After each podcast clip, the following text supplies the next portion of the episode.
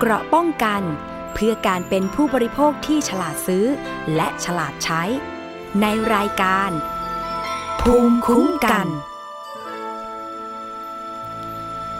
วัสดีค่ะ คุณผู้ฟังคะขอต้อนรับเข้าสู่รายการภูมิคุ้มกันรายการเพื่อผู้บริโภคนะคะ วันนี้พบกับดิฉันชนาทิพไพรพงศ์ค่ะ รับฟังผ่านเว็บไซต์แอปพลิเคชันไทย PBS Podcast นะคะ แล้วก็ฟังผ่านสถานีวิทยุต่างๆ ที่เชื่อมโยงสัญญาณอยู่ในขณะนี้ค่ะ ต้องขอเรียนเพิ่มเติมว่า มีสถานีในต่างจังหวัดนะคะ ที่เชื่อมโยงรายการภูมิคุ้มกันเพิ่มเติมนะคะ นอกจากสถานีวิทยุชุมชนคนหนองย่าไซสุพรรณบุรี FM 107.5เมกะเฮิรตซ์สถานีวิทยุชุมชนปฐมสาคร จังหวัดสมุทรสาคร FM 106.25เมกะเฮิรตซ์สถานีวิทยุชุมชนคนเมืองลี้จังหวัดลำพูน FM 103.75เมกะเฮิรตซ์สถานีวิทยุชุมชนเทศบาลทุ่งหัวช้างจังหวัดลำพูน FM 106.25เมกะเฮิรตซ์มีสถานีวิทยุชุมชนเมืองนนสัมพันธ์นะคะ FM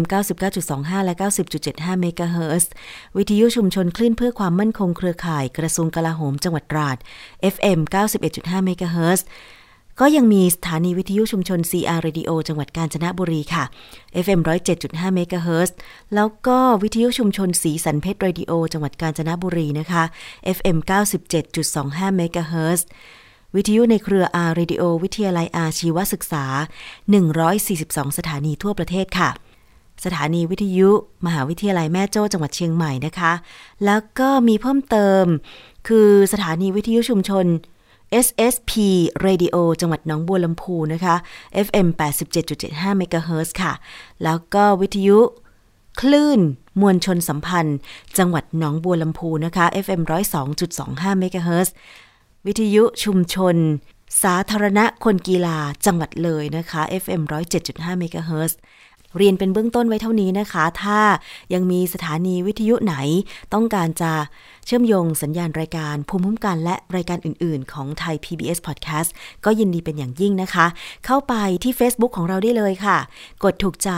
facebook.com/thaipbspodcast นะคะ แล้วก็ส่งข้อความนะคะ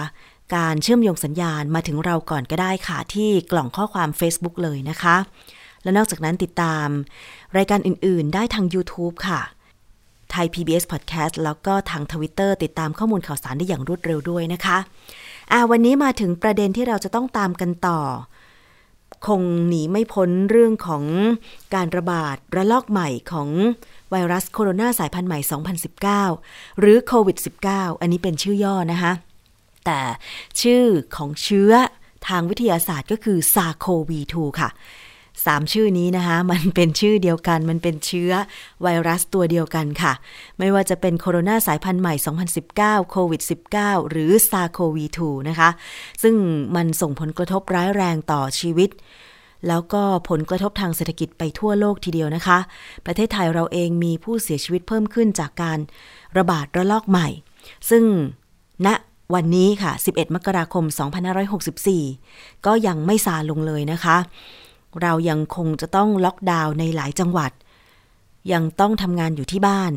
อย่างสถานการณ์ในกรุงเทพเนี่ย ตอนนี้โรงเรียนก็ยังปิดอยู่นะคะ ซึ่งประกาศรอบนี้เนี่ย ให้โรงเรียนปิดไปจนถึงประมาณวันที่ 17 ใช่ไหมคะ 17 มกราคม 2564 แต่ว่าอาจจะต้องมาประเมินสถานการณ์กันอีกครั้งหนึ่งนะคะ แต่ว่าในหลายจังหวัดหลายพื้นที่นะคะ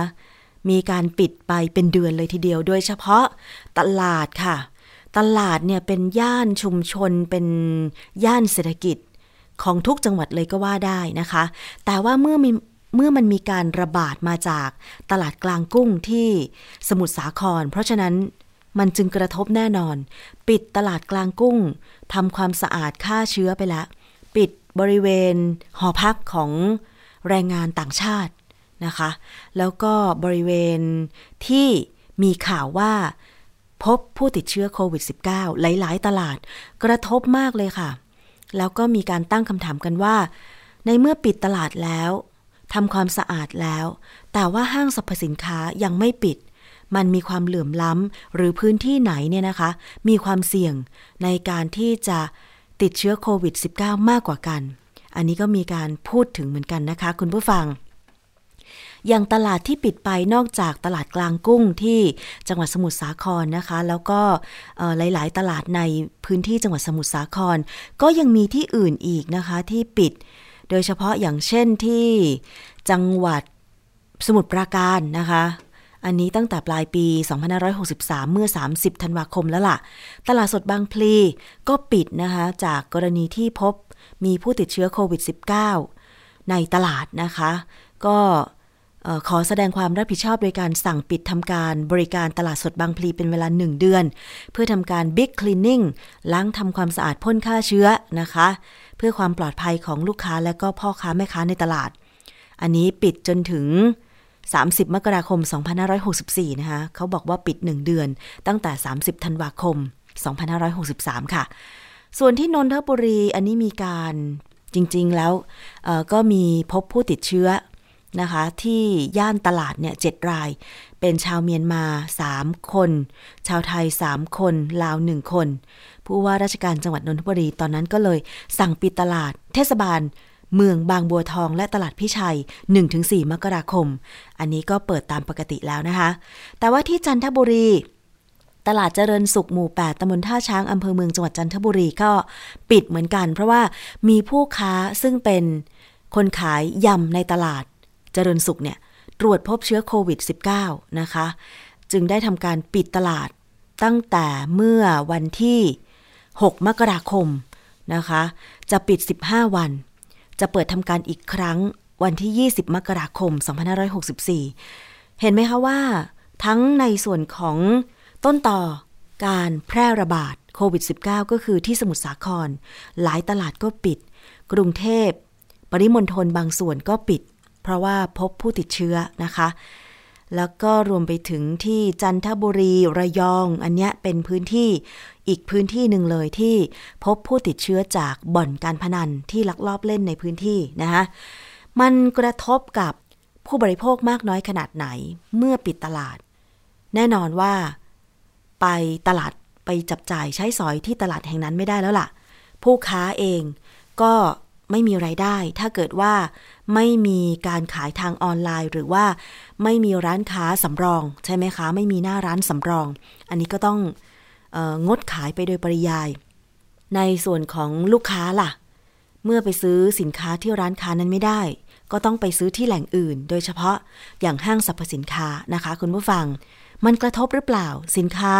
มีราคาที่เราจะต้องจ่ายเพิ่มขึ้นหรือเปล่านะคะ อันนี้ก็มีการโพสต์เหมือนกัน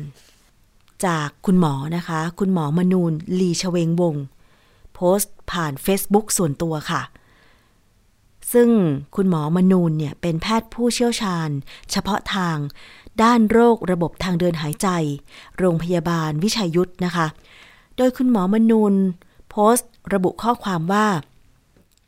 มาตรการควบคุมโรคโควิด -19 ด้วยการสั่งปิดสถานที่ต่างๆ ต้องคำนึงถึงความเสี่ยง ในการติดเชื้อสถานที่นั้นๆ ไม่ใช่สั่งปิดพร้อมกันหมด ตอนนี้เศรษฐกิจไทยบอบช้ำเกินกว่าจะเจอล็อกดาวน์รอบที่สอง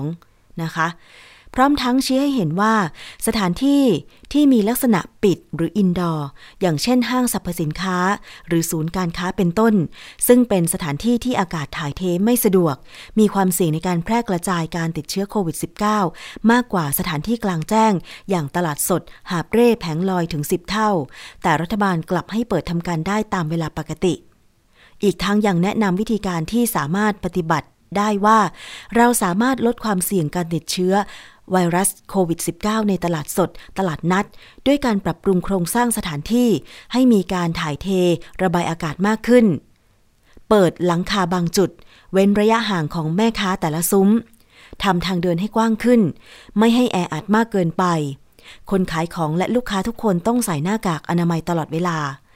คุณหมอมนูนชี้ว่ารัฐควรผ่อนผัน ให้สถานที่นอกอาคาร ในที่กลางแจ้ง เปิดบริการเหมือนปกติ เพื่อให้คนได้ทำงานมีไรายได้เลี้ยงตัวเองและครอบครัว อันนี้เป็นความเห็นของคุณหมอมนูนโพสต์ ผ่าน Facebook ส่วนตัวนะคะ คุณผู้ฟัง จะเห็นได้ว่า หลายคนก็มีคำถามด้วยเหมือนกันว่า อย่างร้านสะดวกซื้อที่เปิด 24 ชั่วโมง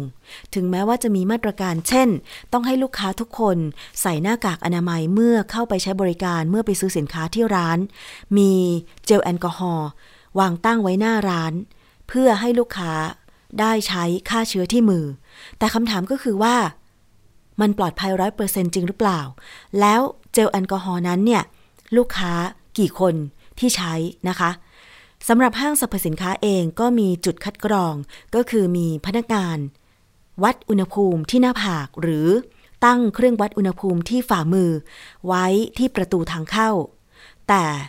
คำถามก็คือว่ามันสามารถคัดกรองผู้ไม่มีเชื้อโควิด -19 ไปใช้บริการได้ร้อยเปอร์เซ็นหรือเปล่า การวัดอุณหภูมิที่หน้าผาก เมื่ออุณหภูมิไม่ได้บ่งบอกว่า เป็นไข้ หรืออุณหภูมิที่สูง ผู้นั้นเนี่ยไม่มีเชื้อโควิด -19 จริงหรือเปล่า ซึ่งทางรายการเองเคยพูดคุยกับอาจารย์แก้วนะคะนักพิษวิทยาไปแล้วว่า เครื่องวัดอุณหภูมิที่หน้าผากเนี่ยมันเผยผล เผยผลว่าคนนั้นเนี่ยเป็นไข้หรือติดเชื้อโควิด -19 ร้อยเปอร์เซ็นต์ไหมไม่จริงนะคะ เพราะบางคนเนี่ยมีเชื้อแอบซ่อนอยู่โดยไม่แสดงอาการ ไม่มีอาการไข้เลย เพราะฉะนั้นเนี่ยคำถามนี้จึงเกิดขึ้นอีก คุณผู้ฟัง กับคำว่า ปิดอีกสถานที่หนึ่งนะคะ เพื่อฆ่าเชื้อทำความสะอาด แต่อีกสถานที่หนึ่งเช่นห้างสรรพสินค้า ก็ยังไม่ปิดถึงแม้ว่า จะลดเวลาการให้บริการลง อันนี้คือคำถามว่า มันเกิดความเหลื่อมล้ำหรือว่ามาตรการอื่นๆเนี่ยนะคะ มันสามารถที่จะมาช่วยให้สำหรับสถานที่ที่เป็นย่านชุมชน ที่เป็นร้านอาหารที่เป็นสถานที่เปิดคือไม่ใช่ห้องแอร์เนี่ยสามารถเปิดทำการเกินเวลาสามทุ่มได้ไหม คือตอนนี้เนี่ยกรุงเทพมหานครแล้วก็สบคเนี่ยประกาศใช่ไหมคะ ว่าร้านอาหารให้บริการนั่งกินที่ร้านได้จนถึงสามทุ่ม หลังจากนั้นให้ซื้อกลับไปกินที่บ้าน เพื่อป้องกันไม่ให้คนมารวมตัวกัน และไม่ให้ขายเครื่องดื่มแอลกอฮอล์ที่ร้าน ไม่ว่าจะเป็นร้านอาหารประเภทใดก็ตาม ไม่ให้ขายเครื่องดื่มแอลกอฮอล์เพื่อป้องกัน คนมานั่งดื่มสังสรรค์ แล้วจะเกิดการแพร่เชื้อ อันนี้ก็เห็นด้วยนะคะ แต่ว่าบางสถานที่คุณผู้ฟังอย่างเช่นร้านข้าวต้มอออย่างวันก่อนเนี่ยดิฉันก็ไปกินอาหารที่ร้านข้าวต้มเหมือนกัน แต่เป็นร้านเปิดไม่ใช่ห้องแอร์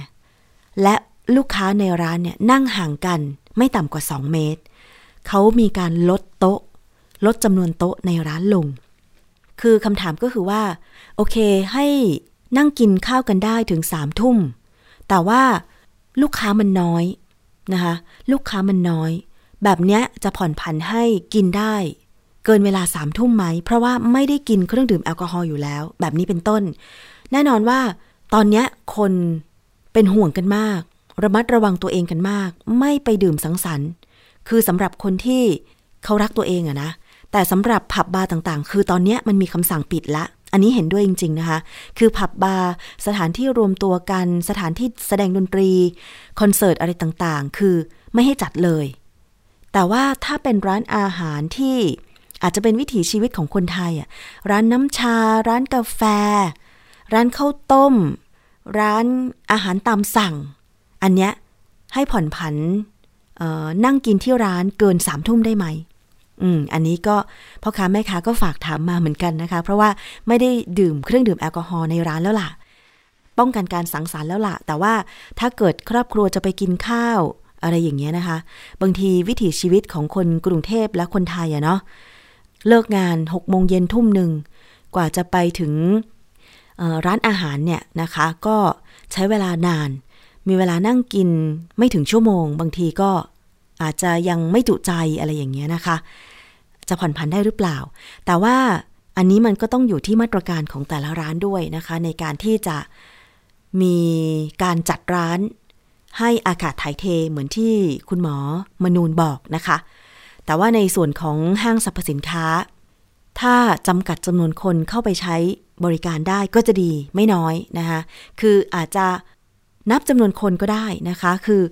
ถ้าเกิดว่ามันเป็นช่วงที่คนไปใช้บริการเยอะๆ อย่างเสาร์อาทิตย์อย่างเงี้ย จะมีการนับจำนวนคนได้ไหมว่า เกินปริมาณนี้ขอจำกัดไม่ให้เข้า แต่เมื่อมีคนออกไปปุ๊บ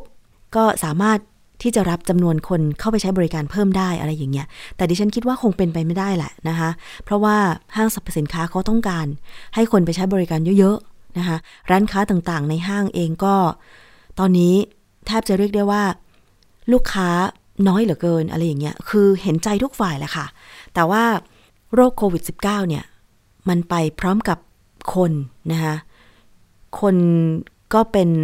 เขาเรียกว่าเป็นสัตว์สังคมอะ่ะ ก็ต้องการการพบปะเจอเจอนะคะ สังสรรค์ติดต่อกันทำมาค้าขายกัน อันนี้มันเป็นปกติของวิถีชีวิตมนุษย์ใช่ไหมคะ แต่ว่าถ้า จะหยุดยั้งการระบาดได้จริง ๆ คนก็ต้องไม่ติดต่อกัน อยู่ห่างกัน แล้วก็พูดคุยกันให้น้อยที่สุดเท่าที่จำเป็น เพราะฉะนั้นเนี่ย ตอนนี้อาจจะต้องกระอักกระอ่วนใจนะคะแล้วก็ต้องอึดอัดใจไปบ้างนะคะไปไหนก็ไม่ได้ เดินทางข้ามจังหวัดก็ไม่ได้ ถ้าไม่จำเป็นจริง ๆ ก็ควรงดเดินทางแบบนี้เป็นต้นนะคะ แล้วก็รวมไปถึงการให้บริการขนส่งสาธารณะด้วย มันกระทบด้วยเหมือนกัน อย่างเช่น รถไฟ ตอนนี้ค่ะ การรถไฟแห่งประเทศไทยเนี่ยก็ประกาศ งดเดินขบวนรถท่องเที่ยวจำนวน 12 ขบวน และขบวนรถเชิงพาณิชย์จำนวน 30 ขบวน อันนี้ประกาศมาตั้งแต่ 9 มกราคม เรื่อยไปจนถึง 28 กุมภาพันธ์ 2564 เลยนะคะสำหรับผู้โดยสารที่ซื้อตั๋วไปแล้ว ก็ไปติดต่อขอรับเงินคืนได้เต็มราคา เป็นกรณีพิเศษทุกสถานีทั่วประเทศเลยค่ะ ทั้งนี้ก็เป็นไปตามนโยบายของสอบค เพื่อหลีกเลี่ยงการเดินทางในช่วงการแพร่ระบาดของไวรัสโควิด -19 นะคะ นายนิรุตมณีพันธ์ ผู้ว่าการรถไฟแห่งประเทศไทยเปิดเผยว่า ตามนโยบายของสอบค ที่ต้องการให้มีการหลีกเลี่ยงการเดินทาง เพื่อป้องกันการแพร่ระบาดของโควิด -19 การรถไฟแห่งประเทศไทยจึงได้ประกาศงด เดินขบวนรถท่องเที่ยวที่ให้บริการเป็นประจำทุกวันเสาร์อาทิตย์ 12 ขบวน และขบวนรถ เชิงพาณิชย์ 30 ขบวนค่ะ รถท่องเที่ยวนะคะ ขบวนรถท่องเที่ยวที่งดเดินทาง 12 ขบวนก็ได้แก่ ขบวนรถพิเศษนำเที่ยว กรุงเทพภูตาหลวงกรุงเทพนะคะ ขบวนรถพิเศษนำเที่ยว กรุงเทพน้ำตกกรุงเทพขบวนรถพิเศษนำเที่ยว กรุงเทพสวนสนประดิพัฒน์กรุงเทพนะคะ แล้วก็ขบวนรถพิเศษนำเที่ยว กาญจนบุรีน้ำตกกาญจนบุรีค่ะ ขบวนรถพิเศษนำเที่ยว กรุงเทพโคกสลุงเขื่อนป่าศักชลสิทธิ์กรุงเทพขบวนรถพิเศษนำเที่ยว กรุงเทพโคกสลุงเขื่อนป่าศักชลสิทธิ์กรุงเทพเที่ยวที่สองหลายคนเคยไปเที่ยวนะคะ ที่เขื่อนป่าศักชลสิทธิ์ก็จะมีรถไฟนั่งไป อันนี้เขาก็งดด้วยเหมือนกันนะคะ จนถึง 28 กุมภาพันธ์แล้วก็ขบวนรถเชิงพาณิชย์ที่งดเดินในเส้นทางสายเหนือสายอีสานและสายใต้ค่ะ รวมทั้งสิ้น 30 ขบวนนะคะ สายเหนือ 8 ขบวนก็คือกรุงเทพเชียงใหม่ ขบวนรถพิเศษนะคะ อุตราวิถี อุตราวิถีนะคะ กรุงเทพเชียงใหม่ ขบวนรถด่วน กรุงเทพเชียงใหม่ ขบวนรถเร็ว กรุงเทพเด่นชัย ขบวนรถเร็ว กรุงเทพเชียงใหม่ กรุงเทพนะคะ สายอีสาน 12 ขบวนเช่นเดียวกันค่ะ ก็คือ ขบวนรถด่วนพิเศษ อีสานวัฒนา กรุงเทพอุบล ขบวนรถด่วนพิเศษ อีสานมักคากรุงเทพหนองคาย ขบวนรถด่วน กรุงเทพอุบลนะคะ แล้วก็ขบวนรถด่วน กรุงเทพหนองคาย ขบวนรถเร็ว กรุงเทพอุบล ขบวนรถเร็ว กรุงเทพอุบลนะคะ แล้วก็สายใต้ 10 ขบวนค่ะ ขบวนรถด่วนพิเศษ ทักษิณารัฐกรุงเทพชุมทางหาดใหญ่ ขบวนรถด่วนพิเศษดีเซลราง กรุงเทพสุราษฎร์ธานี แล้วก็ขบวนรถด่วนพิเศษดีเซลราง อีกขบวนหนึ่งนะคะ ก็คือ 43ทับ44 กรุงเทพสุราษฎร์ธานีค่ะ ขบวนรถด่วน กรุงเทพตรัง ขบวนรถเร็ว ชุมทางหาดใหญ่ สุไหงโกลก ชุมทางหาดใหญ่นะคะ ทั้งนี้ผู้โดยสารสามารถที่จะนำตั๋วที่ซื้อไปแล้วเนี่ย ไปติดต่อขอรับเงินคืนได้เต็มราคาเป็นกรณีพิเศษ ทุกสถานีทั่วประเทศนะคะ แล้วนอกจากนั้นค่ะ การรถไฟแห่งประเทศไทยบอกว่า มีมาตรการเฝ้าระวังและป้องกันการแพร่ระบาด เชื้อโควิด -19 ขั้นสูงสุดนะคะ ก็คือประกาศใช้มาตรการเฝ้าระวัง สูงสุดทั่วประเทศเพื่อสร้างความมั่นใจ โดยจะมีการตั้งจุดคัดกรองตรวจวัดอุณหภูมิบริการเจลแอลกอฮอล์แก่ผู้โดยสาร ประชาสัมพันธ์เกี่ยวกับการป้องกันตนเองผ่านช่องทางต่างๆ เน้นการทำความสะอาด สถานีรถไฟ ขบวนรถโดยสารสถานที่จำหน่ายตั๋วโดยสาร ที่พักผู้โดยสาร สถานที่ให้บริการ ก็จะมีการให้บริการ เช่นเจลแอลกอฮอล์น้ำยาฆ่าเชื้อ ฆ่าเชื้ออย่างน้อยนะคะสม่ำเสมอทุก 2 ชั่วโมง ฉีดพ่นน้ำยาฆ่าเชื้อขบวนรถโดยสาร ทั้งสถานีต้นทางและปลายทางทุกครั้ง เพิ่มความถี่ในการทำความสะอาดมากขึ้น โดยในช่วงเวลาที่มีผู้โดยสารใช้บริการหนาแน่น ก็จะทำความสะอาดรอบใหญ่ หรือ Big Cleaning ฉีดพ่นน้ำยาฆ่าเชื้อ บริเวณชานชาลาสถานีต่างๆ แล้วก็ขอความร่วมมือผู้โดยสารทุกคน ปฏิบัติตามมาตรการสาธารณสุขอย่างเคร่งครัด ด้วยการสวมหน้ากากอนามัยตลอดการเดินทาง ลงทะเบียน สแกน QR code เช็คอินเช็คเอาท์แอปพลิเคชันไทยชนะทุกครั้ง อันนี้ก็คือเป็นมาตรการของการรถไฟแห่งประเทศไทย แต่อย่างที่บอกไปว่ามันก็กระทบเหมือนกันนะคะ คุณผู้ฟังที่เป็น ผู้โดยสารหรือว่าซื้อตั๋วของการรถไฟแห่งประเทศไทยไปแล้ว ต้องการจะคืนตั๋วในช่วง จนถึง 28 กุมภาพันธ์ 2564 ลองโทรไปสายด่วนก็ได้นะคะ ศูนย์บริการลูกค้าสัมพันธ์ การรถไฟแห่งประเทศไทยค่ะ โทรศัพท์ หมายเลข 1690 ตลอด 24 ชั่วโมงนะคะ มันกระทบไปหมดจริง ๆ ค่ะ ในส่วนของรถบขสด้วยก็เช่นกันนะคะ อันนี้เขาก็มีมาตรการ คือจริงๆแล้วเนี่ย มันก็เป็นการดีนะคะ ถ้าเกิดว่าเจ้าหน้าที่ของ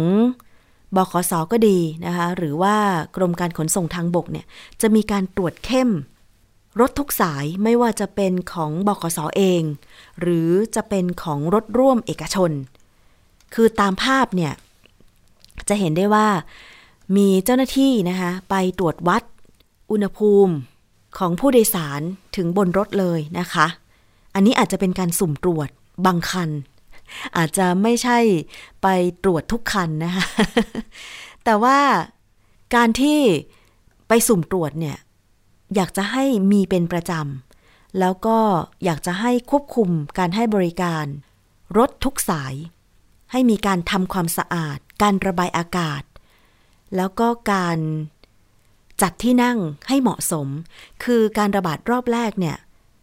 ให้รถทัวร์มีการจัดมาตรการให้รถทัวร์นั่ง นั่งแบบเบาะเว้นเบาะใช่ไหมคะ แต่รอบนี้เนี่ยยังไม่เห็น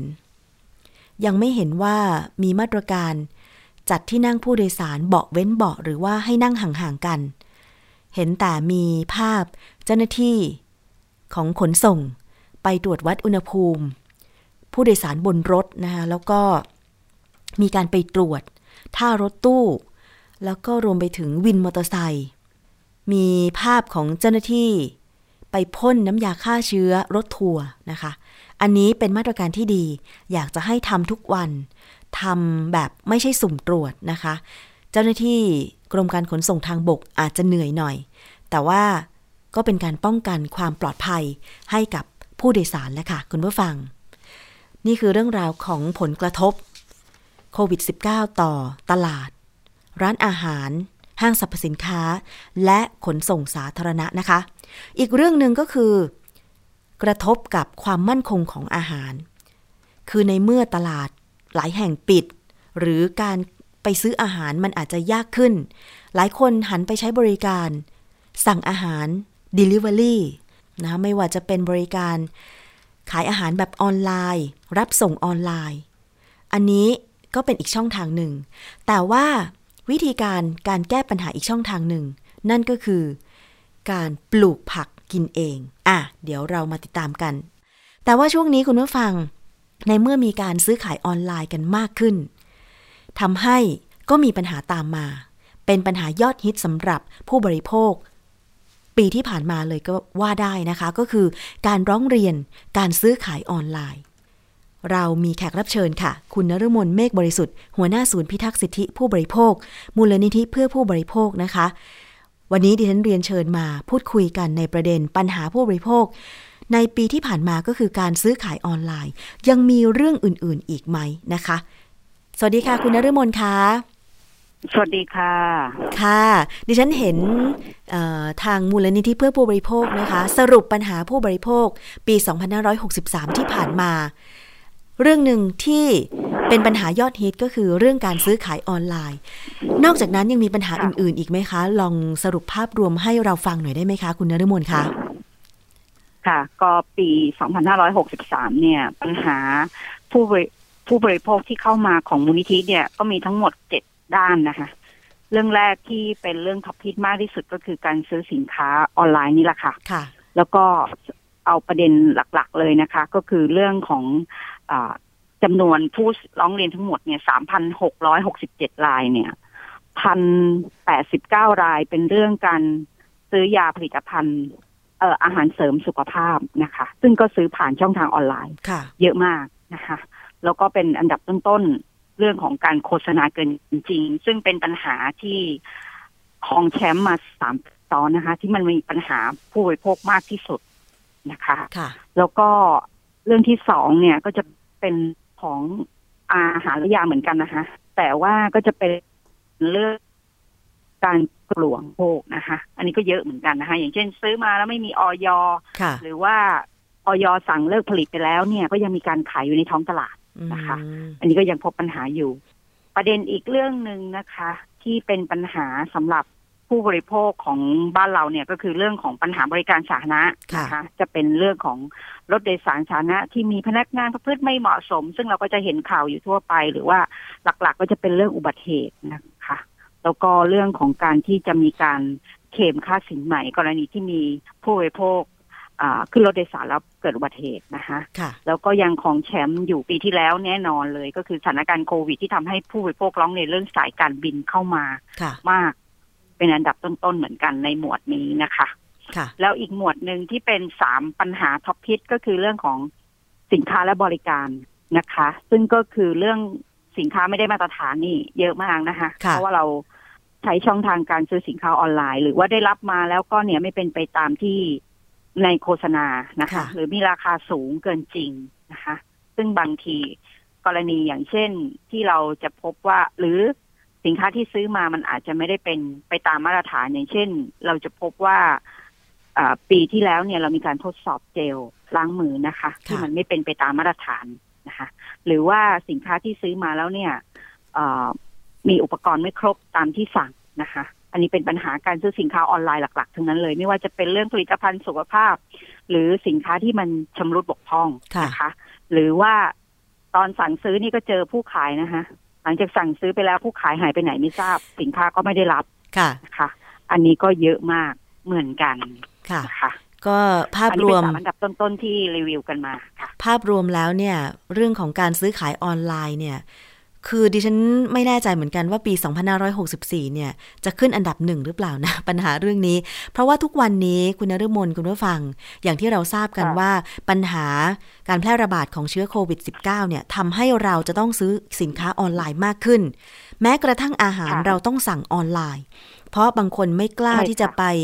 ร้านค้าไม่กล้าที่จะไปในย่านชุมชน เพราะว่ากลัวจะติดเชื้อใช่ไหมคะ เพราะฉะนั้นเนี่ย ใช่ค่ะสิ่งที่ตามมาก็คือเราจะต้องซื้อขายผ่านออนไลน์ สั่งซื้อไปทางแอปพลิเคชัน ก็มีผู้ขนส่ง ผู้ให้บริการผ่านแอปพลิเคชัน แล้วปีที่ผ่านมาคุณนรมนคุณผู้ฟังไม่ทราบเห็นตรงกันกับดิฉันไหม ปัญหาหนึ่งที่พบมาก็คือว่า ก็ต้องมาควบคุม ดูแล ความปลอดภัยผู้ให้บริการ ส่งสินค้าออนไลน์โดยเฉพาะอาหารอีกนั่นแหละใช่ไหมคะคุณนรมนคะค่ะ ก็คือว่าจริง ๆ แล้วเนี่ยแอปพลิเคชันที่เราพบเนี่ยค่ะ ไม่ว่าจะเป็นอ่าแอปพลิเคชันอ่าขนส่งที่เกี่ยวกับการส่งอาหารหรือว่าส่งสั่งซื้อสินค้าแล้วเนี่ยก็จะมีตัวกลางก็คือผู้จัดส่งใช่ไหมคะใช่ อันเนี้ยก็จะมีการอ่าคุยกันเอาไว้ ไม่ว่าจะเป็นจริงๆขนส่งเนี่ยไม่ใช่แค่เรื่องอาหารเรื่องเดียวนะคะ อย่างเช่น เราอาจจะไม่ได้เดินออกไปเรียกแท็กซี่เอง เราอาจจะไม่ได้เดินออกไปเรียกรถโดยสารเอง ตรงนี้ก็มีบริการค่ะ ส่วนนี้ด้วยเหมือนกัน ต่างๆ เหล่านี้มันเป็นเรื่องของช่องทางการ การอ่าหมายถึงว่าการเรียกผู้การใช้บริการนะคะ ก็คือออนไลน์ทั้งนั้นค่ะนะคะ แต่พอไปใช้บริการแล้วเกิดอุบัติเหตุหรือเกิดปัญหาเนี่ย เราไม่รู้ว่าเราจะเรียกร้องเอาจากใครอืมนะคะเพราะผู้ให้บริการเนี่ยเราก็เรียกผ่านแอปพลิเคชันใช่ไหมคะใช่จริง ๆ แล้วปัจจุบันเนี่ย ผู้ให้บริการต่างๆ เหล่านี้ค่ะเขามีการคุ้มครองผู้บริโภคในเรื่องของความรับผิดชอบค่ะนะคะอย่างเช่น คุณสั่งอาหารแล้วมันไม่ได้อาหารตามที่คุณต้องการเนี่ย ผู้ประกอบการเนี่ยเขารับผิดชอบคุณยังไงค่ะเราไม่ใช่เอาราคาถูกกันอย่างเดียวนะคะ จริงๆ มันต้องดูเรื่องมาตรการที่จะเยียวยาความเสียหายกรณีที่สมมุติเราสั่งอ่าผ่านแอปไปแล้วแอปค่ะแอปนี้แล้วเนี่ย ปรากฏว่าสินค้าที่เราได้รับมามันไม่ใช่สิ่งที่เราต้องการค่ะหรือมันไม่ใช่สิ่งที่เราประสบอย่างเงี้ย เราจะเรียกร้องเอาจากร้านค้าอย่างเดียวหรือ หรือว่า ตัวแอปพลิเคชันนั้นเนี่ยก็ควรจะต้องมีความรับผิดชอบด้วยค่ะนะคะ เพราะถือว่าคุณคนที่จะมาขายสินค้าเนี่ย มันจะต้องผ่านกระบวนการคัดกรองจากผู้ประกอบธุรกิจอ่าแอปพลิเคชันต่างๆ เหล่านั้นก่อนที่ใช่จะอยู่ในเว็บไซต์เพื่อร่วมกันทำธุรกิจนะคะค่ะเพราะคุณก็ได้ผลประโยชน์จากร้านค้าเหมือนกัน คุณนะคะนฤมลอันนี้คะเราตอนนี้ค่ะเนี่ยผู้ให้บริการแอปพลิเคชัน ไม่ว่าจะเป็นส่งสินค้าอะไรต่างๆ เนี่ยนะคะ มีหน่วยงานไหนกำกับดูแลบ้าง หรือว่าเขาดูแลกันเอง แต่ละบริษัทนโยบายเหมือนกันไหมคะ ไม่เหมือนกันค่ะ อย่างเช่นเราก็เคยพบเรื่องของการร้องเรียนเรื่องการอ่าให้บริการเรื่องวินมอเตอร์ไซค์รับจ้างนะคะ แล้วปรากฏว่าวินนั้นเนี่ย เรียกผ่านแอปพลิเคชันนะคะค่ะแล้วก็เกิดอุบัติเหตุนะคะค่ะแล้วก็แอปพลิเคชันบอกว่าแอปพลิเคชันรับผิดชอบแค่ระดับหนึ่งเท่านั้นอืมแต่ปรากฏว่าวินนั้นอะ เป็นจักรยานยนต์ที่ไม่ได้ทำพรบนะคะ เพราะฉะนั้นเนี่ยความคุ้มครองค่าเสียหายเบื้องต้นมันไม่สามารถจะไปคุ้มครองผู้ประสบภัยได้ค่ะนะคะ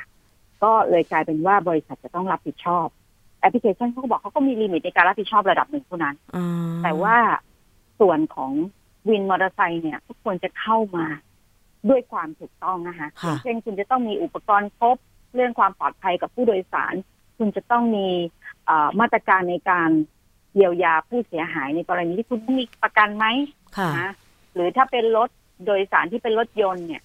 คุณจะต้องมีประกันภัยภาคสมัครใจด้วยไหมอืมนะคะใช่เพื่อคุ้มครองผู้โดยสารในการเรียกผ่านแอปพลิเคชันต่างๆคือคุณถือเป็นคนกลางที่จะต้องจัดการตรงนี้ให้กับผู้บริโภคเพราะผู้บริโภคเวลาที่เขาใช้บริการคุณอย่างน้อยเขาเสียค่าบริการ อืมค่ะ อันนี้น่าที่จะใช้คิดช่องทางตรงนี้อันนี้ค่ะน่าคิดนะคะ คือดิฉันเองก็ยังคิดไม่ถึงเลยค่ะว่า เอ๊ะบางทีถ้าเรา เรียกแท็กซี่หรือมอเตอร์ไซค์ผ่านแอปพลิเคชัน ซึ่งก็ถือเป็นบริการออนไลน์เนี่ยนะคะ เวลาเกิดอุบัติเหตุแล้ว ถ้าสมมุติว่า คือตอนนี้มันมีมอเตอร์ไซค์ส่วนบุคคลที่ไปวิ่งด้วยใช่ไหมคะ คือไม่ใช่ใช่ค่ะมอเตอร์ไซค์ที่จดทะเบียนเป็นแบบขนส่งสาธารณะตามวินสาธารณะที่เป็นป้ายสีเหลืองใช่ค่ะใช่ไหมคะ เพราะฉะนั้นเนี่ยถ้าค่ะป้ายเหลืองเนี่ยก็ต้องทำค่ะประกันภัยแบบว่ารถสาธารณะถูกต้องไหมคะ จะได้ ค่ะครอบคลุม cover เอ่อผู้โดยสาร แต่ว่าถ้าเป็นป้ายขาวค่ะรถส่วนบุคคลเนี่ย แน่นอนว่าการชดใช้อันนี้ค่าเสียหายค่ะมันไม่ถึงผู้โดยสารแน่นอน ก็คือใช้รถผิดประเภทเออใช่ อันแต่นี้ว่าน่าการคิดใช้รถผิดประเภทก็ไม่ได้หมายความว่าผู้ประกอบการจะต้องปฏิเสธความรับผิดชอบค่ะ เพียงแต่ว่าเรื่องต่างๆ เหล่านี้บริษัทที่เป็นคนกลางนะคะที่เป็นคุณเปิดแอปพลิเคชันเพื่อให้มาร่วมกันทำธุรกิจ ไม่ว่าคนจะมีมอเตอร์ไซค์เข้ามาอยู่ในระบบแอป หรือว่ามีเอ่อรถเดรถยนต์ที่จะเข้ามาในระบบแอปพลิเคชันต่างๆเนี่ยค่ะค่ะคุณจะมั่นใจได้ยังไงว่า ถ้าเกิดไปเกิดอุบัติเหตุแล้วเนี่ย ผู้บริโภคจะได้รับการดูแล เพราะรถคันนั้นเนี่ยอย่างเช่นเขาจดทะเบียนเป็นรถยนต์ส่วนบุคคลค่ะ แล้วคุณมาวิ่งรับผู้โดยสารอย่างเงี้ยค่ะ ตรงนั้นเนี่ยมาตรการของแอปพลิเคชันตรงเนี้ยจะจัดการเรื่องนั้นยังไง ค่ะ ค่ะ เพราะว่าประเด็นก็คือว่ามันใช้รถผิดประเภทอืมนะคะแต่ถ้าเป็นรถป้ายเหลืองเนี่ยมันไม่ใช่ประเด็น เพราะรถป้ายเหลืองหรือรถที่เป็นรถยนต์ส่วนบุคคลแต่ใช้ในเชิงพาณิชย์เนี่ยเขาสามารถที่จะดำเนินการแบบนี้ได้ค่ะนะคะแต่ว่าถ้าเป็นรถผิดประเภทปุ๊บเนี่ยมันจะถูกปฏิเสธการจ่ายในเรื่องค่าสินไหมต่างๆ บริษัทจะจัดการเรื่องนี้ยังไงอืมค่ะอันนี้เป็นเรื่องช่องทางออนไลน์ที่เกิดขึ้นค่ะหรือว่าการซื้อสินค้าต่างๆ เหล่านี้ผู้บริโภคที่ซื้อสินค้าเนี่ยค่ะ ถ้าเกิดเราซื้อผ่านช่องทางที่เป็น social network เนี่ยอืมเราจะพบว่ามันมีการคุ้มครองไม่ค่อยมีการคุ้มครองผู้บริโภคค่ะเนื่องจากมาตรการรัฐเนี่ยไปไม่ถึงนะคะกฎหมายไม่มีคุ้มครอง ใช่ค่ะ มาตรการรัฐเนี่ยคุ้มครองเฉพาะเว็บไซต์ที่มีแพลตฟอร์มอ่าหมายถึงคุณซื้อสินค้าผ่านแพลตฟอร์มต่างๆเหล่านี้มันก็ควรผ่านกระบวนการจดทะเบียนเป็นผู้ประกอบการขายตรงค่ะนะคะ หรือว่าจดทะเบียนเป็น ผู้ดำเนินธุรกิจการตลาดแบบตรงค่ะอันเนี้ยคุณมีตัวตนของผู้ประกอบธุรกิจแน่นอนแล้วก็เข้าเข้ากติกาของเงื่อนไขพระราชบัญญัติ การขายตรงในตลาดแบบตรงค่ะนะคะคือคุณสามารถยกเลิกสัญญาได้อะไรภายในเจ็ดวัน ถ้าคุณไม่พอใจสินค้า ตรงนี้มันเข้ามาตรการกฎหมายอืมแต่ค่ะเมื่อใดที่เขาอยู่ในโซเชียลแล้วเขาอยู่นอกเหนือการอ่านี่ในทะเบียนไปนี่เขาจะบอกว่าพวกเนี้ย กฎหมายมันไปไม่ถึงนี่คือช่องว่างค่ะ นะคะ ที่ผู้บริโภคจะไม่ได้รับการคุ้มครองนั่นน่ะสินะคะคะหรือคุณค่ะ เข้าไปซื้อในแพลตฟอร์มก็จริงนะ แต่คุณไปตกลงกันเองใน chat box ว่า เออ ถ้าคุยหรือคุณซื้อผ่านช่องทางแชทเนี่ย คุณจะได้ราคาถูกกว่าที่ประกาศอยู่หน้าแพลตฟอร์มอืมอันนี้แพลตฟอร์มเขาไม่คุ้มครองคุณนะ เวลาถ้าคุณไม่ได้รับสินค้า ใช่นะค่ะคะเพราะเขาถือว่าคุณเปิดผิดกติกาค่ะนะคะ ต่างๆ เหล่านี้มันเป็นเรื่องที่ผู้บริโภคก็ต้องศึกษาข้อมูลเนาะใช่ ในการที่จะซื้อสินค้าออนไลน์อะค่ะ เพราะว่าปัจจุบันปัญหามันเกิดจาก social network เนี่ยเยอะอย่างเช่น ซื้อผ่าน Facebook Line Instagram หรืออะไรก็แล้วแต่ที่มันเกิดขึ้นเนี่ยค่ะค่ะมันไม่สามารถจะเข้าไปจัดการได้ เพราะว่าพวกนี้สามารถสร้างใหม่ได้อืมเร็วกว่า ใช่ที่ที่มาตรการกฎหมายจะเอื้อมมือไปจัดการเขาค่ะ ค่ะคือจเพราะริงว่ากฎหมายมันมีขั้นตอนต้องไปแจ้งความต้องไปอายัดทำเปียนต้องไปอายัดบัญชีๆหลายซึ่งขั้นกว่าตจะออานยัดเนี่ยเขาถอนเงินไปหมดแล้วใช่ค่ะถูกนะคะ เพราะว่าจากที่ทำรายการภูมิคุ้มกันมา แล้วก็ฟังที่ร้องเรียนมาที่รายการสถานีประชาชนก็ดีของไทย PBS เนี่ยนะคะ ถ้าจะเป็นเรื่องร้องเรียนเนี่ยเรื่องออนไลน์ เกี่ยวกับการซื้อขายออนไลน์เนี่ยก็คือซื้อผ่านแบบเอ่อสื่อสังคมออนไลน์ซะเป็นส่วนใหญ่เลยนะ ไม่ว่าจะเป็น Facebook Instagram อะไรอย่างเงี้ย คือน้อยมากเลยนะ ไม่ใช่ว่าไม่มีแต่ว่าน้อยมากเลยที่ร้องเรียนว่าซื้อสินค้าออนไลน์ผ่านแพลตฟอร์ม ผู้ค้าออนไลน์แล้ว แล้วจะโดนหลอกลวงหรือไม่ได้สินค้าที่ตัวเองต้องการอะไรอย่างเงี้ย แต่ว่าความคืบหน้าล่าสุดคุณนรมนคุณผู้ฟังคะทางสคบก็บอกว่าเนี่ยก็จะนัดผู้ประกอบการธุรกิจแพลตฟอร์มสินค้าออนไลน์ มาหารือเพื่อช่วยคัดกรอง ผู้ขายออนไลน์ ผู้ขายสินค้าลดปัญหาการหลอกลวง พร้อมบังคับใช้กฎหมายเข้มงวดมากขึ้นนะคะ เรื่องนี้เปิดเผยโดยคุณสุวิทย์วิจิตโสภาค่ะ รองเลขาธิการ กรรมการคุ้มครองผู้บริโภคนะคะคณะกรรมการคุ้มครองผู้บริโภคหรือสคบบอกว่า นายอนุชานาคาสายรัฐมนตรีประจำสำนักนายกรัฐมนตรี ในฐานะประธานคณะกรรมการคุ้มครองผู้บริโภค ได้เห็นชอบแนวทางการแก้ไขปัญหาการซื้อขายสินค้า ผ่านช่องทางออนไลน์ ที่สอดคล้องกับสถานการณ์ปัจจุบันมากขึ้น โดยเฉพาะในช่วงที่มีการระบาดของโควิด -19 ครอบคลุมตั้งแต่การร่วมมือ ร่วมงานของภาครัฐเอกชน การป้องกันแก้ปัญหา การบังคับใช้กฎหมาย การให้ความรู้กับผู้บริโภค ได้รู้เท่าทันกลโกงที่เกิดขึ้นนะคะ บอกว่าสคบเนี่ยจะดำเนินการภายในเดือนมกราคม จะประชุมร่วมกับ ผู้ประกอบธุรกิจแพลตฟอร์มสินค้าออนไลน์เช่น s h อ p e e Lazada JD เพื่อพูดคุยทำความเข้าใจเรื่อง การซื้อขายสินค้าออนไลน์ที่ต้องช่วยกันเฝ้าระวัง สินค้าที่ผิดกฎหมาย คัดกรองผู้ขายสินค้าที่ไม่มีประวัติหลอกลวง และจะมีการออกมาตรการหรือแนวทางเกี่ยวกับ การดูแลผู้บริโภคที่ชัดเจนอีกครั้งหนึ่ง ซึ่งสคบได้ศึกษาวิเคราะห์ ข้อมูลการซื้อขายสินค้าออนไลน์ย้อนหลัง 5 ปี ถึงการรับเรื่องราวร้องทุกข์จากผู้บริโภค แล้วก็จะนำมาใช้เป็นแนวทาง ในการดูแลธุรกิจนี้ไม่ให้ผู้บริโภคถูกหลอกลวง อ่า อันนี้คุณนรมนนี่เป็นความคืบหน้าล่าสุด เรื่องนี้ทางค่ะคุณนรมนเห็นว่าเป็นยังไงบ้างคะ ก็เสนอข้อเสนออย่างเช่น เราพบว่าการตลาดแบบตรงที่ทุกวันนี้มันขายผ่านไลน์ผ่านอินสตาแกรมเนี่ยค่ะมีกติกาอย่างหนึ่งว่า ถ้าจะรับถ้าจะไปจดทะเบียนเนี่ย ต้องมีผลกำไร 1.8 ล้านบาท ซึ่งเราพบว่าช่องทางต่างๆ เหล่านี้ไม่มีผู้ประกอบการรายใดเนี่ย ที่เปิดเผยผลกำไรแบบนี้นะคะค่ะเพราะฉะนั้นกติกาที่ทางรัฐจะออกมาตรการเนี่ยค่ะ เราขอให้ไปแก้เรื่องเนี้ยค่ะค่ะ ว่ารัฐจะตรวจสอบมีวิธีการตรวจสอบยังไงว่า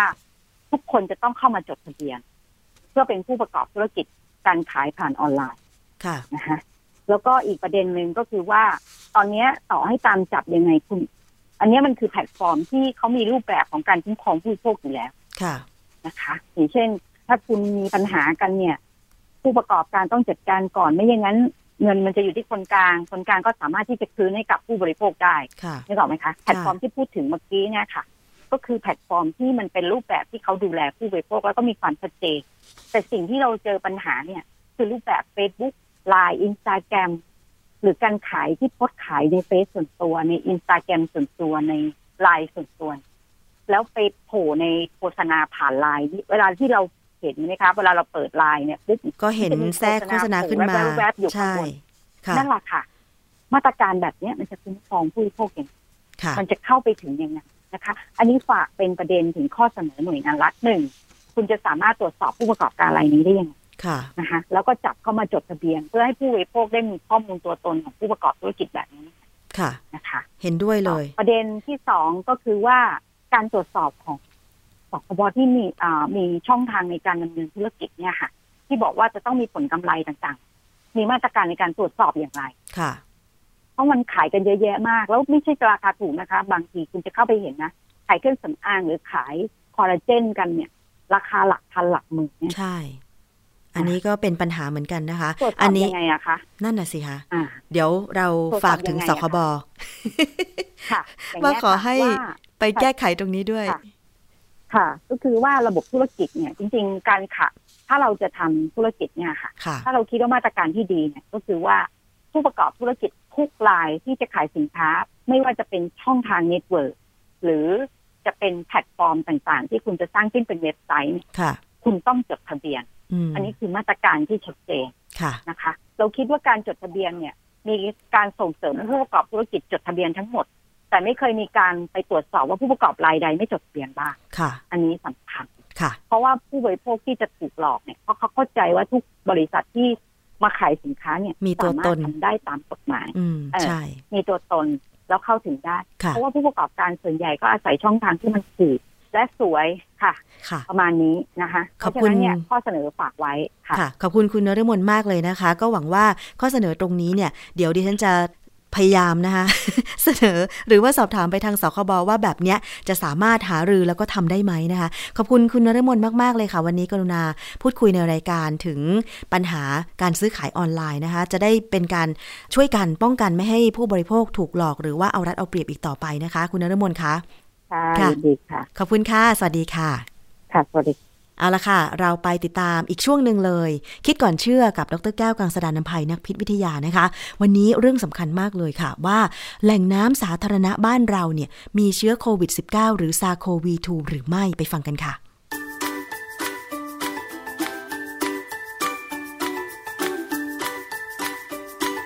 ช่วงคิดก่อนเชื่อ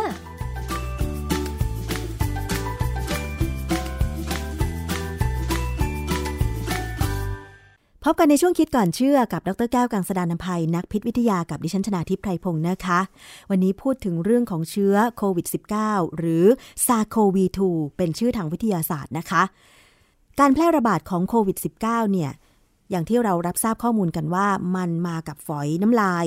ละอองฝอยหรือสารคัดหลั่งต่างๆ โดยเฉพาะถ้าสมมติว่า เชื้อมันมากับละอองฝอยน้ำลาย แล้วมันตกอยู่ในสิ่งแวดล้อม เคยพูดไปแล้วนะคะว่า มันสามารถทนอยู่ในสิ่งแวดล้อมได้นานเท่าไหร่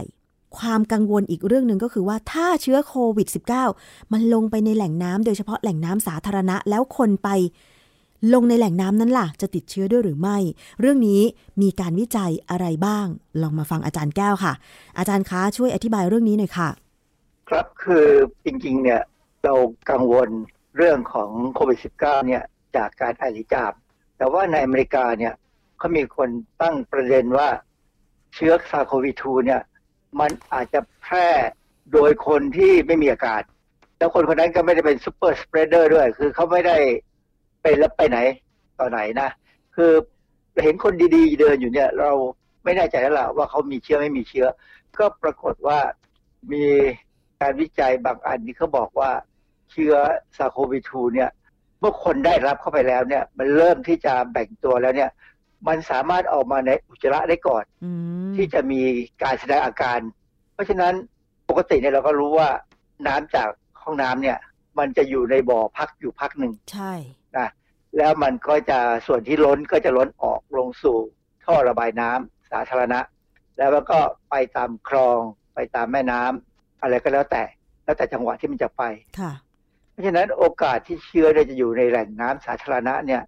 ก็มีได้อืมนะฮะ ผู้เชี่ยวชาญชาวตะวันตกในหลายประเทศเนี่ยเขาก็ให้แง่คิดว่าจะดีกว่าไหม ถ้าเราทดสอบเชิงรุกให้กับผู้พักอาศัยในบ้านพักคนชราทุกสัปดาห์ ซึ่งเมืองไทยเราไม่มีทางทดสอบแบบเนี้ยนะ เพราะว่าเรามีบ้านพักคนชรา แต่เราไม่เคยสนใจเขาหรอก หรือว่าให้มหาวิทยาลัยเนี่ยวางแผนที่จะทดสอบนักศึกษาทุกคนค่ะในแต่ละสัปดาห์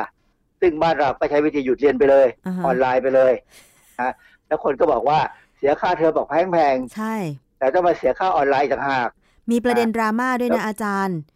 พ่อแม่ผู้ปกครองบอกครับว่าเนี่ย จ่ายค่าเทอมจำนวนเต็ม แต่พอลูกหยุดเรียน ไม่ได้ไปใช้บริการโรงเรียนเลย ไม่ได้ไปกินอาหารกลางวันที่โรงเรียน ขอเงินส่วนที่ควรจะได้คืนเนี่ยคืนได้ไหมอาจารย์ มีดราม่าแบบนี้ด้วย ไม่ได้ด้วยไม่ให้แถมอืมบอกเสนอว่าจะให้ครูไปสอนที่บ้านเดียวจะเดียวเอาไหมหนึ่งต่อหนึ่งเอาไหมคิด ชั่วโมงละสามร้อยบ้างสี่ร้อยบ้าง อันนี้เป็นโรงเรียนอนุบาลค่ะที่เป็นนานาชาติ ฟังแล้วโอ้โห ดีจังเลยที่ลูกเราโตไปแล้วนะฮะอาจารย์มันมีโอกาสมากน้อยขนาดไหนที่จะทดสอบในกลุ่มคนขนาดใหญ่คะสมมติว่าเรามองว่าแหล่งน้ำเนี่ย สาธารณะเนี่ยนะมันเป็นที่รองรับของเชื้อ จากคนที่ติดเชื้อมาแล้วเนี่ย โดยที่ทดสอบแล้วเราก็รู้ว่าชุมชนนี้ติดหรือไม่ติดค่ะ จากนั้นค่อยไปทดสอบแต่ละคนอือฮึถ้าสมมติว่าผลมันออกมาชัดว่าชุมชนเนี่ยมีคนติดเชื้อแน่ๆเลยเราก็อือฮึต้องไล่จับแล้วล่ะว่าใครบ้างที่ติดนะฮะอือฮึทีนี้มันมีงานจะว่าเป็นงานวิจัยก็ไม่เชิงแต่เป็นงานที่เขาไปสำรวจแล้วเขาก็ตีพิมพ์มานะมีบทความจากเมืองจีนนะเขาบอกว่าเรื่อง viral load dynamics and disease severity in patients infected with SARS-CoV-2 in Zhejiang province China January to March 2020 retrospective cohort study บทความเนี่ยก็หมายความว่าเขาดูเรื่องการที่มันมีปรากฏเชื้อซาโควี2เนี่ยในมณฑลเจี้ยเจียงนะเขาเก็บข้อมูลจากเดือนมกราถึงมีนาปี 2020 เนี่ยเป็นการศึกษาแบบ retrospective คือมองย้อนกลับไปเนี่ยนะตีพิมพ์ในวารสาร BMJ ปี 2020 เนี่ยให้ข้อมูลว่า ผู้ที่ติดเชื้อซาโควี2เนี่ย จะขับไวรัสออกมาจากออกมาในอุจจาระ ก่อนที่เขาจะแสดงอาการของโควิด -19 โอ้ก่อนที่จะมีไอจามแน่นหน้าอกเป็นไข้อะไรอย่างนี้เหรอคะอาจารย์ อาจจะเป็นอย่างนั้นเลย หรืออาจจะเป็นคนที่ไม่มีอาการอย่างที่เราเจอมากเลยนะ การระบาดครั้งที่สองของบ้านเราเนี่ยค่ะคนที่ตรวจพบเนี่ยไม่ได้มีอาการ อืม เพราะฉะนั้นนะฮะจึง มีความสำคัญว่าเวลาเราไปเข้าห้องน้ำสาธารณะ หรือแม้แต่ในบ้านเราก็ตาม ถ้าเกิดว่าเพื่อนมาบ้าน ทุกครั้งก็ต้องมีการทำความสะอาด อาจจะต้องเพิ่มน้ำยาล้างห้องน้ำเข้าไปอะไรอย่างนี้ใช่ไหมคะอาจารย์ คือที่บ้านใช้วิธีเอาแอลกอฮอล์เช็ดเลยเหรอเช็ดคะแล้วก็สเปรย์อ่าฮะนะฮะคือมันมีอยู่ครั้งหนึ่งมีเจ้าหน้าที่ที่เขาอ่าติดตั้งระบบของโทรศัพท์นะ แต่เขาขอใช้ห้องน้ำเราก็ปฏิเสธยากอะเพ ราะฉะนั้นพอเข้าไปเนี่ยเราก็เอาเอาแอลกอฮอล์สเปรย์เลยฉีดไปให้ทั่วนะฮะอือฮึเมื่อประมาณวันที่ 17 กรกฎาคม 2020 เนี่ยเอ่อเว็บไซต์ของ Voice of America เขามีบทความเรื่องปิดฝาก่อนชักโครก ช่วยลดการแพร่ระบาดของโคโรนาไวรัสอืซึ่งผมเห็นหัวข้อแล้วผมก็เก็บข้อมูลไว้เฉยๆนะผมมีความรู้สึกว่ามันจะอะไรอะไรกันนักกันหนานะไอ้แค่ปิดชักโครก มันเยอะไปแล้วปรากฏว่าข้อมูลเออ ข้อมูลเขาบอกว่า มีนักวิทยาศาสตร์เนี่ยที่ศึกษาแบบจำลองการกดชักโครก และการไหลเวียนของอากาศในห้องน้ำเขาพบว่ามันมีละอองฝอยฟุ้งขึ้นมาของน้ำเนี่ยนะจากการกดชักโครกใช่ไหมอาจารย์ เออ วันนั้นใครเกิดคือถ่ายออกมาแล้วมันมันไม่ได้เป็นตัวเป็นตนอะ มันกระจายอะมันคือท้องถ่ายท้องอะนะมันก็จะมีในฝอยนั่นก็จะอาจจะมีอุจจาระออกมาด้วยค่ะซึ่งท่านเป็นอุจจาระของคนที่ติดเชื้อที่ไม่แสดงอาการเนี่ย มันไปไกลพอสมควรที่คนจะสูดหายใจเข้าไปได้อืมจึงแนะนำว่าให้ปิดฝาชักโครกก่อนจะกดน้ำอือฮึทุกคนเลยไม่ว่าใครก็ตามค่ะ แต่ว่าถ้าเป็นห้องน้ำที่ไม่มีฝาชักโครกทำไงนั่นน่ะสิก็ให้รีบกดแล้วเพ่นหนีห้ามไปอยู่ในนั้นต่อย่าไม่ควรใช้เวลาอ้อยอิงในห้องน้ำสาธารณะนานเออๆยิ่งถ้าเป็นระบบหมุนเวียนอากาศไม่ดีนะ ให้รีบเพ่นเลย เสร็จกิจให้รีบเพ่นค่ะจริงๆเนี่ยผมว่า เข้าห้องน้ำก็ต้องใช้หน้ากากนะ อือฮึใช่ อย่างตอนนี้เนี่ย เวลาไปในที่สาธารณะเช่นห้างสรรพสินค้าเนี่ย ดิฉันก็ใส่หน้ากากเข้าห้องน้ำนะ คือไม่ถอดเลยอะ อย่าถอดเลยเด็ดขาด ห้ามค่ะถอดเด็ดขาดนะใส่ไปเลยทีนี้พอในวันที่ 18 กรกฎาคมต่อมาอีกวันหนึ่ง VOA ไทยเนี่ยก็มีบทความเรื่อง จับตาท่อน้ำเสีย จุดเตือนภัยโควิด -19 ระบาดล่วงหน้า คือ บทความนี้เขาจะบอกเลยว่าหน่วยงานสาธารณสุขนะของอเมริกาเนี่ยจับตาสัญญาณเตือนการระบาดโควิด -19 ในชุมชน ผ่านท่อน้ำทิ้งในพื้นที่ หลังพบหลักฐานที่ชี้ว่า แหล่งน้ำเสียอาจเป็นพิกัดแรกเริ่มที่สามารถเตือนภัยการระบาดของโควิด -19 ได้ล่วงหน้าถึง 7 วันอ๋อเขาอ้างถึงเอ่อบริษัทที่บำบัดน้ำเสียนะ ที่เขาบอกว่ามันมีบริษัทหนึ่งใหญ่มากเลย เขากำจัดน้ำเสียให้ประมาณเกือบเจ็ดแสนครัวเรือนในซานฟรานซิสโกค่ะนะเขาพบว่ามีเชื้อโคโรนาไวรัสโควิด -19 เนี่ย ในน้ำเสียอืมก่อนที่ผู้คนในพื้นที่นั้นจะเริ่มอาการมีอาการอืมล่วงหน้าเป็นหลายวันหรือหลายสัปดาห์ด้วยซ้ค่ะำนะฮะแล้วการระบาดที่เกี่ยวกับน้ำเสียเนี่ยที่มีน้ำเสียเข้าไปเกี่ยวข้องเนี่ยนะที่เป็นแบบเป็นดัชนีชี้วัดเนี่ย ก็บอกว่ามันเริ่มมันมีมาก่อนแล้วตั้งแต่สมัยที่มีการระบาดของโปลิโอไวรัส กับอืมอีโบลาไวรัสอีโบลาดิซ้ำนะค่ะ หมายความว่าคือไวรัสทั้งโปลิโอ แล้วก็อีโบลาเนี่ยมันอยู่ในน้ำเสียด้วยก่อนที่จะปรากฏว่าคนในย่านนั้นจะมีอาการแสดงออกมาใช่ไหมอาจารย์ ประมาณนั้นนะฮะคือมีผู้บริหารของบริษัทกำจัดที่เขาตรวจเชื้อไวรัสแบคทีเรียกับอะไรต่างๆ ที่อยู่ในปัสสาวะอุจจาระเนี่ยนะ ของอเมริกาเนี่ยชื่อบริษัท BioBot Analytics เนี่ยเขาก็ยืนยันกันว่าเขาพบว่าในน้ำเสียเนี่ยมันมีเชื้อไวรัส ซึ่งเป็นเชื้อที่เข้าใจว่าอยู่ในมาจากชุมชนอะเพราะเขาไปดูที่บ่อบำบัดน้ำเสียของชุมชนเนี่ยนะค่ะแล้วก็เจ็ดวันเหมือนกันนะฮะซึ่งเจ็ดวันเนี่ยเป็นมันแสดงว่าคนยังไม่มีอาการค่ะดังนั้นเนี่ยความจริงเนี่ยถ้าเรามองไปที่สมุทรสาครเนี่ยนะเราไม่เคยตรวจอะไรพวกนี้หรอก แต่ว่าถ้าเราโอเคตรวจเป็นประจำแต่ก่อน คือระบบการตรวจแบบเนี้ยของชุมชนเนี่ยมันขึ้นอยู่กับว่าเทศบาลหรือว่าหน่วยงานท้องที่เนี่ย จะดูแลจะทำไหวไหมค่ะซึ่งดูดูๆแล้วมันก็อาจจะทำลำบากนะฮะอืมแต่ถ้าคิดว่าถ้าเราสุ่มตัวอย่างมาหนึ่งที่หนึ่งครั้งหนึ่งหนึ่งตัวอย่างเอง แล้วไปตรวจแล้วเจอเชื้อเนี่ยนะมันสามารถทำให้เราคัดกรองคนได้ทันทีเลย ไม่ต้องปล่อยให้ให้มีคนที่ระบาดเป็นตัวเป็นตนเดินออกมาแล้วอะอืมคือนะหมายความว่าถ้าสมมุติว่า ทุกชุมชนไปตรวจแหล่งน้ำเสียของตัวเอง เช่น เทศบาลนี้รับน้ำเสียหรือว่าไปบำบัดสิ่งปฏิกูล รับจากไหนไปบำบัดที่ไหนก็ไปตรวจแหล่งนั้น จะได้รู้ว่ามีเชื้อโควิด -19 อยู่ในบ่อบำบัดน้ำเสียของตัวเองหรือเปล่า แล้วก็ค่อยไปควานหาตัว คนที่ติดเชื้อเอามารักษาใช่ไหมอาจารย์ ประมาณนั้นแหละครับซึ่งอันนี้เนี่ยพอดีในวันที่ 8 มกราคม 2021 เนี่ย ผมฟังข่าวเช้าของสถานีโทรทัศน์หนึ่งนะเขาออกข่าวว่าในที่ประชุมของกทมเนี่ย มีแพทย์คนหนึ่ง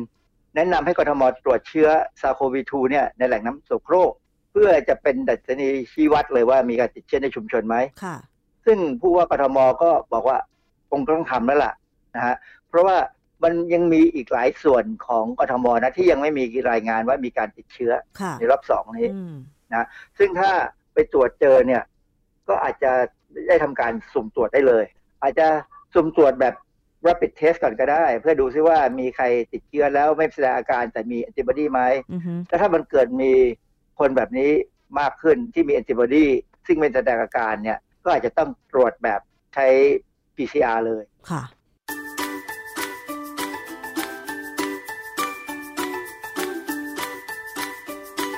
ช่วงคิดก่อนเชื่อ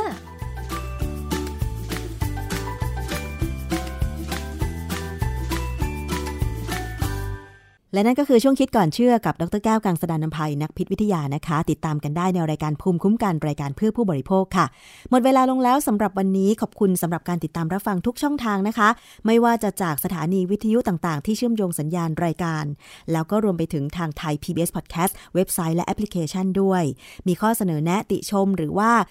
มีปัญหาเกี่ยวกับเรื่องของการบริโภคแล้วล่ะก็ เข้าไปฝากข้อมูลไว้ได้นะคะ ที่กล่องข้อความ facebook.com/thaipbspodcast แล้วก็ Twitter thaipbspodcast ค่ะ วันนี้ดิฉันชนะทิพไพรพงษ์ลาไปก่อน สวัสดีค่ะ ติดตามรายการได้ที่ www.thaipbspodcast.com แอปพลิเคชัน Thai PBS Podcast หรือฟังผ่านแอปพลิเคชัน Podcast ของ iOS Google Podcast Android Podbean SoundCloud และ Spotify ติดตามความเคลื่อนไหวของรายการและแสดงความคิดเห็น โดยกดถูกใจที่ facebook.com/thaipbspodcast